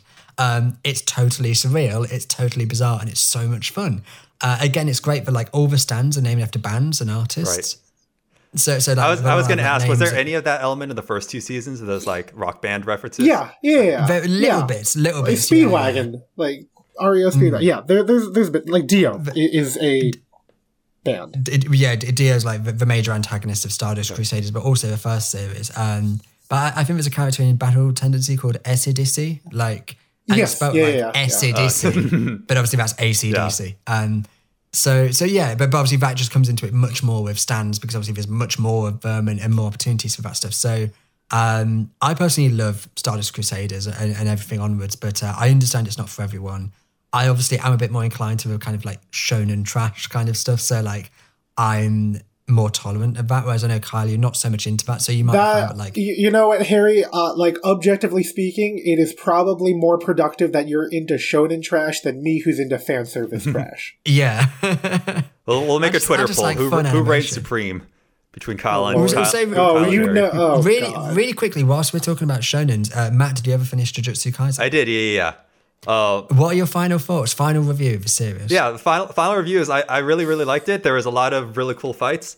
Um, not not a whole lot happened though. uh, wait, waiting for Yeah. waiting for the payoffs. So yeah, that's W- Will you will you definitely watch season two? oh yeah, I will for out, sure, and the movie too when it comes out. I mean, that's what matters most, Ben. Like, it's at least hooked you enough to stick with the franchise. Uh, I do think some of the animation is just fucking incredible in that show. Mm-hmm. Like, like some of the way it's all animated, it is really cool. Um, and yeah, we were going to talk about My Hero Academia season five as well, but I don't know if we'll have time. Oh yeah, not because we're, yeah, uh, late, later not- at a later time. We'll delay it. We'll delay it back to 2014. So next, I didn't realize this show was so recent. In in my head, it feels like it was 84 years ago because of just like the narrative around it behind, basically. But No Game No Life came out spring. Oh, Lord, that was 2014. That was 2014. I felt it feels like it was a lot longer ago because we've had to give up hope on ever having a second season. Uh, Right. Yeah. So no, That was actually one of the shows that I picked back up as I uh, like got back into anime. Yeah, and So, it's it's oh. a great show to pick up to get back into the anime. It is, it is. Is a- it, is it good? 'Cause I, it's been on my watch list for a long time, but I've never. Have you out. Is- is it ever good? watched stuff like Kakegurui or Kaiji? Yes, or I've just- seen Ka- Kaki. Uh, okay. Uh, I don't know if that's how okay. to pronounce it, but yeah. Yeah, uh, if you've seen Kakegurui, it's a lot of the same kind of mind games and game theory with a decent amount of fan service thrown in. with like Okay. a light esque protagonist from Death Note. It's kind of like Yeah, like, yeah, kind of like yeah. if you took light and put him into a comedic setting. It Yeah, sounds yeah. interesting. I'll, I'll check it out. Yeah. So- it sounds like my. I think tea. especially like going off of the conversation of JoJo weirdness, right? Like no game, no life's. But so I really like no game, no life's brand of weirdness, and it's very specifically anime weirdness that is mm-hmm. in the same vein as JoJo. I would argue that No Game No Life does a better job of establishing a baseline of rules that it can build off of. because there's literally 10 rules that everyone abides by. Oh, are there rules? yeah. Are there rules? Yeah, Okay, when, when they say Aschente or whatever, it's like that's them assenting to the 10 rules that made. But basically, the premise behind No Game No Life is that there's a god that rules over this land. It's an isekai, so a pair of siblings get isekai to this land where, where games rule all. Like all conflicts are solved through games. Um, there's no violence whatsoever. And there, I don't remember what the rules are, but there's 10 rules that all the games must abide by, and so on and so forth. And basically, in this world, humans are at like the bottom of the pecking order of everything. Like they just like their their territory and everything's been picked clean. And so these protagonists get isekai to the human world, and they basically are like, okay, and they're super gamers because of course they are, and they basically work to bring the human race back up from zero to one hundred um, by challenging all the other races to these insane games. Like the one that I remember specifically is when uh, the protagonist, Shiro and what's the main Sora, Sora and Shiro are their names. So they challenged this angel race basically, the the Ex Machina they're called. Um, and they they do a game of word chain, which word chain is the game where like I say apple, so then Harry has to think of a word that starts with E, like electricity. Then Kyle has to think of a word that starts with Y, and so on and so Oh, forth. Shiritori. Yeah, yeah. And so then the first person who either can't think of a word or like repeats a word loses. Uh, but the interesting thing for this one was that like every time they said a word, if it existed in the room, it would like cease to exist. Uh, right, and then right, right, right. and then Yeah, if yeah, it doesn't exist, it would begin to exist instead. And the additional rule is like if the other party becomes incapacitated and unable to act, then the other party wins as well.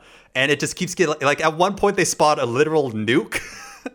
and they they block it. And the way they win, I remember, is that they get taken into space, and then um, Sora says oxygen, and so they take away oxygen, and then um, and because this is all in ja- uh, Japanese, like the words are a little bit different. And then the angel says air, but because uh, she thought, oh no no.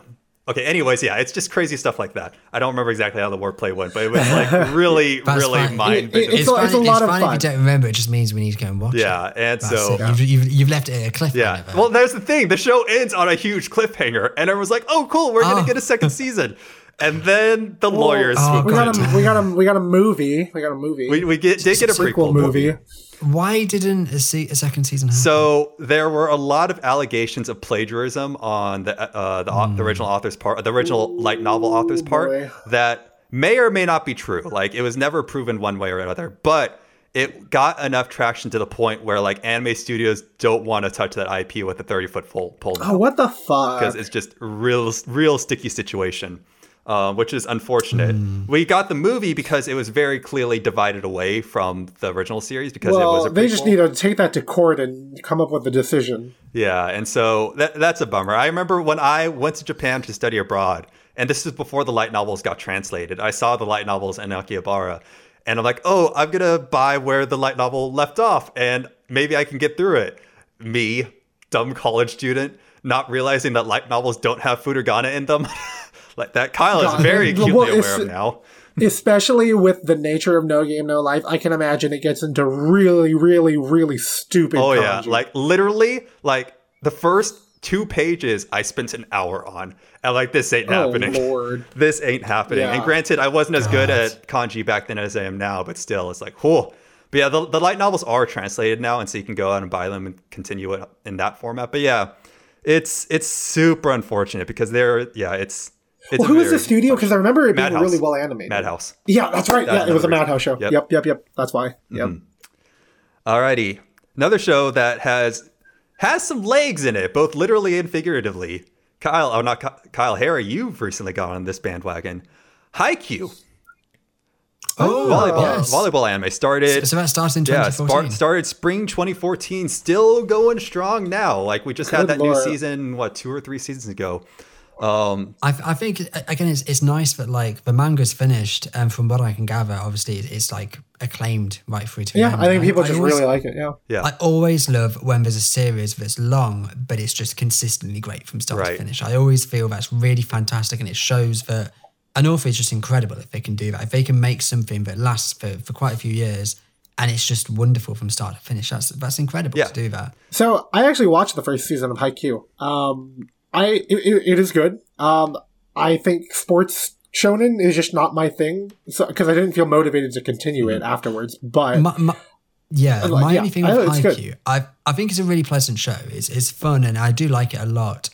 I think my only thing is is that sometimes it feels like the stakes can be a little bit repetitive and they're not all that high. So it, because it all comes down to like the volleyball tournament and what that means to Mm-hmm. the team, that's understandable. But at times, I kind of wish there was a little bit more drama and tension between the actual characters themselves. I wish there were perhaps more narratives explored with the characters as a like what they're drama. bringing into the game. Uh, well, yeah, potentially. uh, Yeah, how could that affect the game? So, so like Yeah. maybe like one of them's getting bullied, for example. I don't know, that, that could be like a, a thing. And how would that affect their playing the game? Sometimes it always just feels like they kind of get on, everything's nice, easy breezy. We might have a few doubts, a few issues here and there, but nothing major. And then the tournament comes up. And I, I sometimes feel like there could be a little bit more happening here narratively outside of the game that could make this a little bit more interesting, a little bit more unique. Um, and yeah, so, so that's my only real gripe with Haikyuu. I always feel like it could do a little bit more now. So it- it's it's fun. But I do yeah, like it's it. funny you say that um, because I think this is also emphasized in our opinions of Skate. Because I also I really like Skate, but I have the opposite opinion in a way where like I, I really appreciate Haikyuu and the fact that it doesn't really get bogged down in the drama too much there, and I feel like it Mm. really it, it explores the characters well enough on the court. Something I really like is how the entire of the third season is literally one volleyball match. And just like Yeah. really Oh stick you in that tension of just like that back and forth, just like it's anybody's game. Uh, when it comes to skate, again, I really, really liked skate, but I do think they spent too much time on the drama in the third half of Reki doubting himself. And it, yeah, it, it, it was understandable, but it lingered for too long. Like four episodes they they could have, they could have lost an Yeah. yeah they could have lost an episode from that. Yeah, so I do think it just went on one episode too long. Um, but again, Skate's a show where I, I feel like I could have done another like twelve episodes of it. Mm-hmm. I, I'd have been fine if it was a longer season. Um, yeah, Yep. like I'd have been happy with more of it. I felt like they they put a lot into that twelve episodes, and it's great. But I'd be cool if they wanted to do a bit more and wanted to like explore more drama, but at a more steady pace, Mm-hmm. rather than kind of like cramming it all together and having a big chunk of the season be about Reki's doubts. Yeah, I think what Skate and Haikyuu do really well is like exploring those doubts and uh, like character weaknesses through the sport of their choice. Because like when Langa and or, and Adam are having their final race, like they have their whole moment there. And same with Haikyuu is like they do a lot of introspection of like why why aren't I performing? Why do I have these doubts? Like why am I comparing myself to so Yeah. and so forth on the court? Um, and so it, it marries the two really effectively. And I think that's what really Yeah. sets Haikyuu and Skate apart from the rest. On top of just like the top top notch animation of both of them as well. I think that helps too. Yeah. I do really get where you're coming from with Haikyuu, and I do like that. I think for me, it's only because it can get a little bit slow paced at times. That's that's also what I'm getting at. Kind of like again, I love season three, but it's so focused and it's just that one game. Right. Um, it's more so as it goes on with Haikyuu, it does start to feel like you've seen it all before. Yeah, I can get behind and that. that's where that's where I feel like maybe they could just add in a few more elements drama wise, just to add some variation. That's it's not that it's like not great and simple at its core because I love that that great simplicity, but it needs a little bit more sometimes just to keep it chugging along. I think and to keep my investment personally, Mm-hmm. and that's where I'd welcome a little bit more drama if if they if they did it. I can get behind that. Um, but yeah, I get where you're coming from as well. Alrighty, next on the list, and I don't think either of you watch the show, but I, I put it on here because it's it's an important Mappa show, and that is Rage of Bahamut. Have Oh, either Rage you- of Bahamut. Yeah, Have you? it's great. I've not You seen watched it. it? It, it's surprisingly really fucking good, and I'm Yeah. just well, I'm. I, I think I actually watched it because of you, Matt. Oh, okay. um, you. Yeah, I I remember actually I was talking about this on like an, a very old podcast episode, uh, but I did end up watching it, and I was surprised how it's just a very solid fantasy adventure story. Exactly. Yeah. So It's like really, really surprisingly good. Yeah, so Rage of Bahamut is based off a gacha phone game. A really, really bad gacha phone game, mind you. Like one of the earliest iterations of gacha phone games when literally it was like I pit this card against this card and if its stats are higher, you win or he wins. There's like Oh, nil gameplay. Um, but yeah, it was one of the it was the one of the early progenitors of gacha gameplay. And it had no story also was the thing. And so when I found out it was getting an anime, or I didn't even find out it was getting an anime, I, I just found out it had an anime at the time. I totally wrote it off. And I remember walking into my friend's dorm um, back in college, and they were watching something on TV. And I'm like, what is this? And like, oh, it's Rage of Bahamut. I'm like, wait, what? But no, no, you're lying. It's like, no, this is actually Rage of Bahamut. I'm like, no, this looks too good to be based on that. I was in utter disbelief. And yeah, to Kyle's point, it is an extremely well done, high fantasy story from beginning to end. Just a short that 13 that's that's what I think. What really surprised me is it's not just Japanese Western fantasy, which is like Sword Art Online, mm-hmm. Konosuba. Like here's a guild adventurous stuff. It's like very classically like high, like Renaissance Europe, which Yeah. is like an aesthetic that I haven't really seen done a huge amount before, but it, it's it's really cool. It, it's Oh my! Like, the the attention to detail is just fascinating. And at the same time, you got the two protagonists though. One has an afro, and the Oh other one has God. a pompadour, and it A works. Commodore.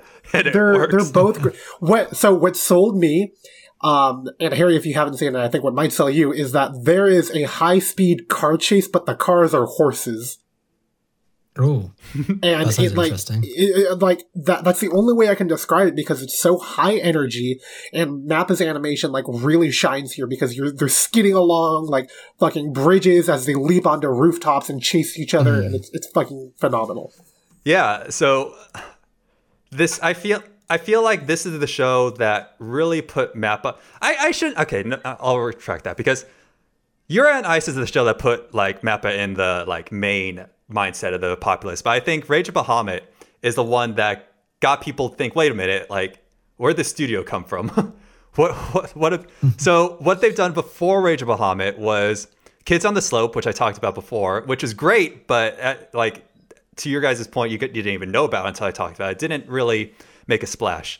Um, they did Terror in Resonance as well, which was something. Uh, it was fine. Again, didn't make a make a splash. But then Rage of Bahamut, there were a lot of people. I, I think everyone who watched it, knowing its backstory, like were had the same reaction as Kyle and I. It's like, wait, why is this so good? And people who did, even people who didn't know the backstory, were just like, where did this come from? What is this based off of? It was based off a phone game. What? Um, it's just surprises all around. And so then I think this is the show that really I think it put Mappa on a lot of people's list of studios to look out for and has carried on through today with Yuri on Ice, um, Zombieland Saga, Kakegurui, uh, what they what they do recently too. Uh, yeah, they, and now they've done attack the most recent Attack on Titan season as well, Jujutsu Kaisen. So it's it it I would argue it all kind of Rage of Bahamut was their their breakout hit essentially that that allowed yeah. them to do that. I've, I, and Mappa are a fucking good studio. They've done some great stuff. yeah, for sure. Yeah. I've I've also I've often maybe it's a little harsh, but I've, I've said in the past how Mappa is the new trigger. But I, I said that when Zombieland Saga premiered. But yeah, it's it's great.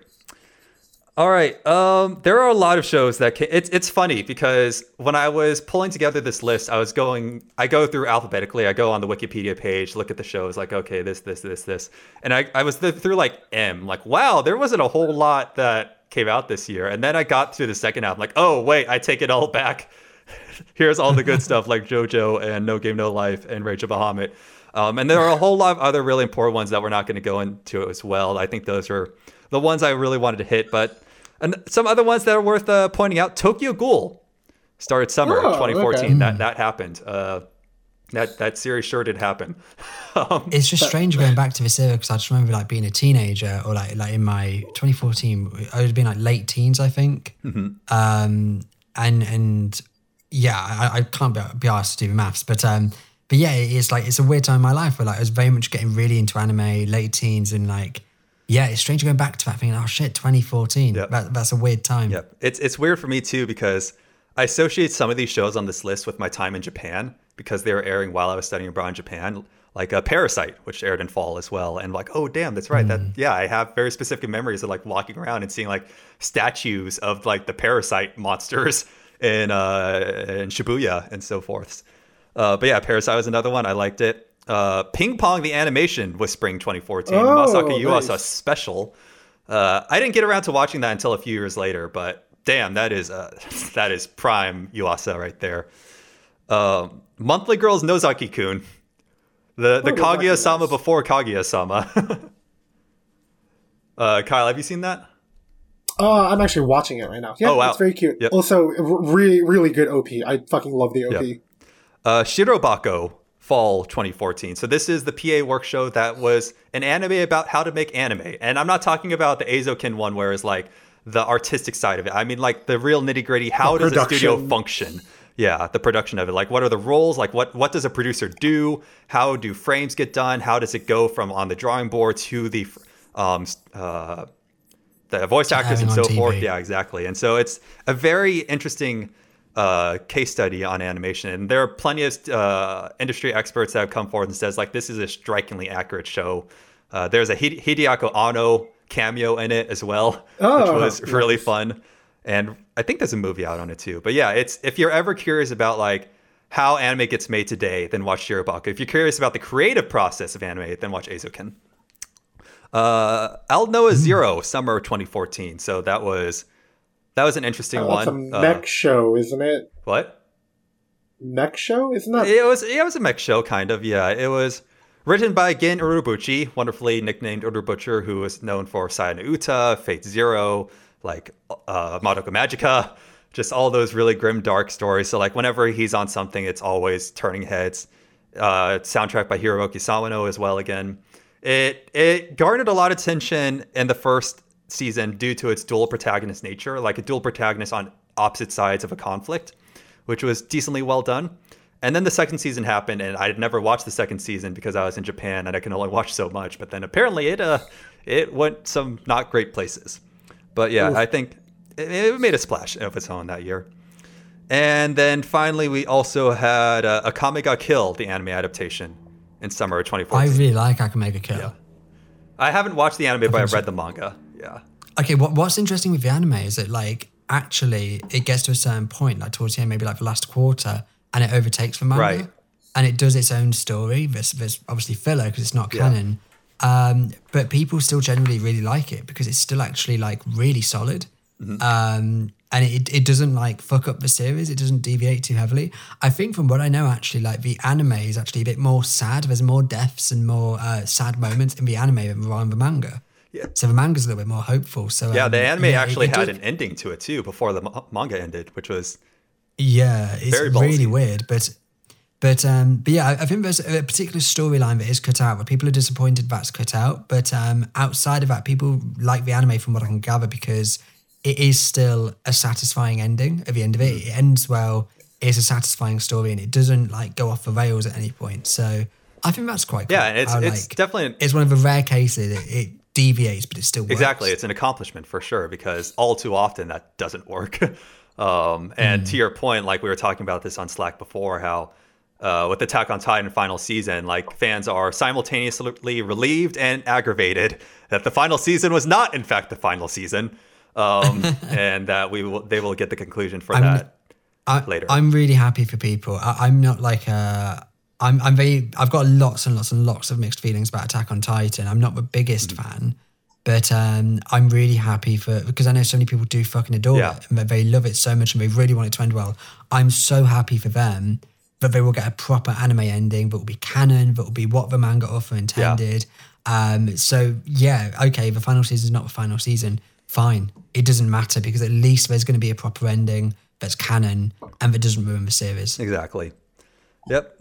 Or they could have just pulled off a Akame ga Kill and done it well anyways. It's fine. I- Maybe, yeah, yeah. I- easier said than done. Way easier said than done. Yeah, totally. So yeah, that that's 2014 in a nutshell. We'll be getting into 2015 next episode, which I have not looked at yet. Not sure what came out. That is the year I graduated college and I entered the real Yay. world. oh, Alrighty. That will be a wrap for this episode, though. My cat is trying to get my attention now. so, so, with that said, closing remarks. Harry, where can we find you and what do you want to shout out in this great, wide, real world we live in? So I'm I'm Coruscant Music on Twitter. Uh, check out my EP. I'll promote that again. Uh, Kyle, you enjoyed it. You said you heard it and you liked did, it. So thank you very much. Yes, Yeah, so, so it gets a, an official critic recommendation by Kyle. Um, in terms of what I want to recommend, I'll, uh, I'll shoehorn this in quickly. My Hero Academia season five. Really enjoying it so far. It's only a few episodes in, but uh, I, I had some issues with season four. Whilst I still enjoyed it, it focused a lot on Deku, and it kind of sidelined it, its larger cast. And this first arc in season five is really embracing the larger cast, so I'm really happy with that. Uh, in terms of my recommendation, though, did I recommend a documentary called Seaspiracy before? Yeah, last Yeah, episode. last one. Yes. Okay. I, I, well, I was going to recommend that. Well, recommend it again. I'll re-recommend it. it. Watch it. It's really interesting and really fucked up, and uh, definitely worth a watch. Uh, so yeah, that's my re-recommendation. All right, I'll allow it. Kyle, you don't get a re-recommendation. I only get allow one of those per episode. What do you want to shout out? Of where we can find you? Uh, I am at like the rogue uh, on Twitter and everywhere else. As for recommendations, um, it is not anime media at all, It's but I feel like I've already recommended you wanna shout out. Nagatoro before. Watch Queen's Gambit on Netflix. It is a very interesting character study about a chess prodigy, and uh, yeah, just, the less I say, the better. Yeah, I got I got interested in Queen. I haven't watched it yet, but I watched like some amateurs chess uh, a week or so ago with commentary. And I'm just like, damn. Oh Chess god, yeah, be chess cool. is a whole Yeah. fucking thing. Yeah. but yeah, it's good. Mhm. It, I actually watching it makes me want to watch. Uh, what, what is the? I think it's the Shogi uh, Sangatsu no Lion. Yes. Yeah, so yeah. I, I I need to check that out because I So like good. character drama mixed in with very high level Yeah. like mental games. Yeah, Sangatsu no Lion was the last uh, Shaft show until this season. In fact, their Pretty Really? Boys Detective Club. A, that's happening. been a It's been a hot minute, yeah. I'm like, whoa, Shaft is doing another show, damn. Yeah, Sangatsu no Lion is phenomenal. Uh, so yes, you can find me at Musing Mojack, M-A-S-I-N-G, M-O-J-A-C-K, on Goomba Stomp on Twitter. Uh, we will be putting out our seasonal guide of anime shortly for Goomba Stomp, so look out for that. I am plugging away on my Monster Hunter Rise review as well. This is a gargantuan game. It's been a very tough review to write, but it will be going Give us a, give us a teaser. Do you like it? Oh, it's it? fantastic! I love it. Yeah, you can you can okay, see so me loving it review on my. Twitch channel, also at Musing Mojack. Uh-huh. Watch me play it on there. Uh, every Monday and Friday, streaming uh, Guerrilla streams other Nice. other day as well. I'm probably I'm I'm going to be ordering a drawing tablet soon. In fact, and I'm going to uh, make an honest effort to get into digital art, and so I'll probably Hell add yeah. in a, a Wednesday art stream to my schedule as well of just me learning how to fuck to draw anything. It'll be hell fun. yeah. That'd be awesome. Yeah. So come tune into that, watch me flounder around, give some tips. I'll welcome any tips whatsoever as well. And my shout out will be I have one planned and I forgot it. So I'm just going to go with my backup one, which is The World Ends With You animation. Uh, I watched the first episode of it. I was losing my shit watching it because it was Oh my it God. is such a faithful adaptation of the story just in the visuals and the poses and just a lot of little nods and Easter eggs. However, um, I'm not sure how people who haven't played the game will take it because boy, was that first episode going at a mile per minute, and I get it because the part that they were going through, like I, thinking back on it, it was mainly tutorial. There wasn't a whole lot of story that actually happened, and so in the game, it doesn't feel like it's going that fast because you're playing the game. But in anime format where it's just story, it feels like there We have wasn't to a whole lot. uh, hash out the rules of everything. Yeah, so we'll see how the second episode onward goes, but I'm going to shout out regardless because I love TWEWY to bits, my favorite DS game of all time, hands down. Can't wait for the new game coming out in July. So yeah, check it out. That'll be a wrap. Ooh. So thanks for Nice. thanks for listening, and we will see you next time. Ciao. ここにいないいないいない。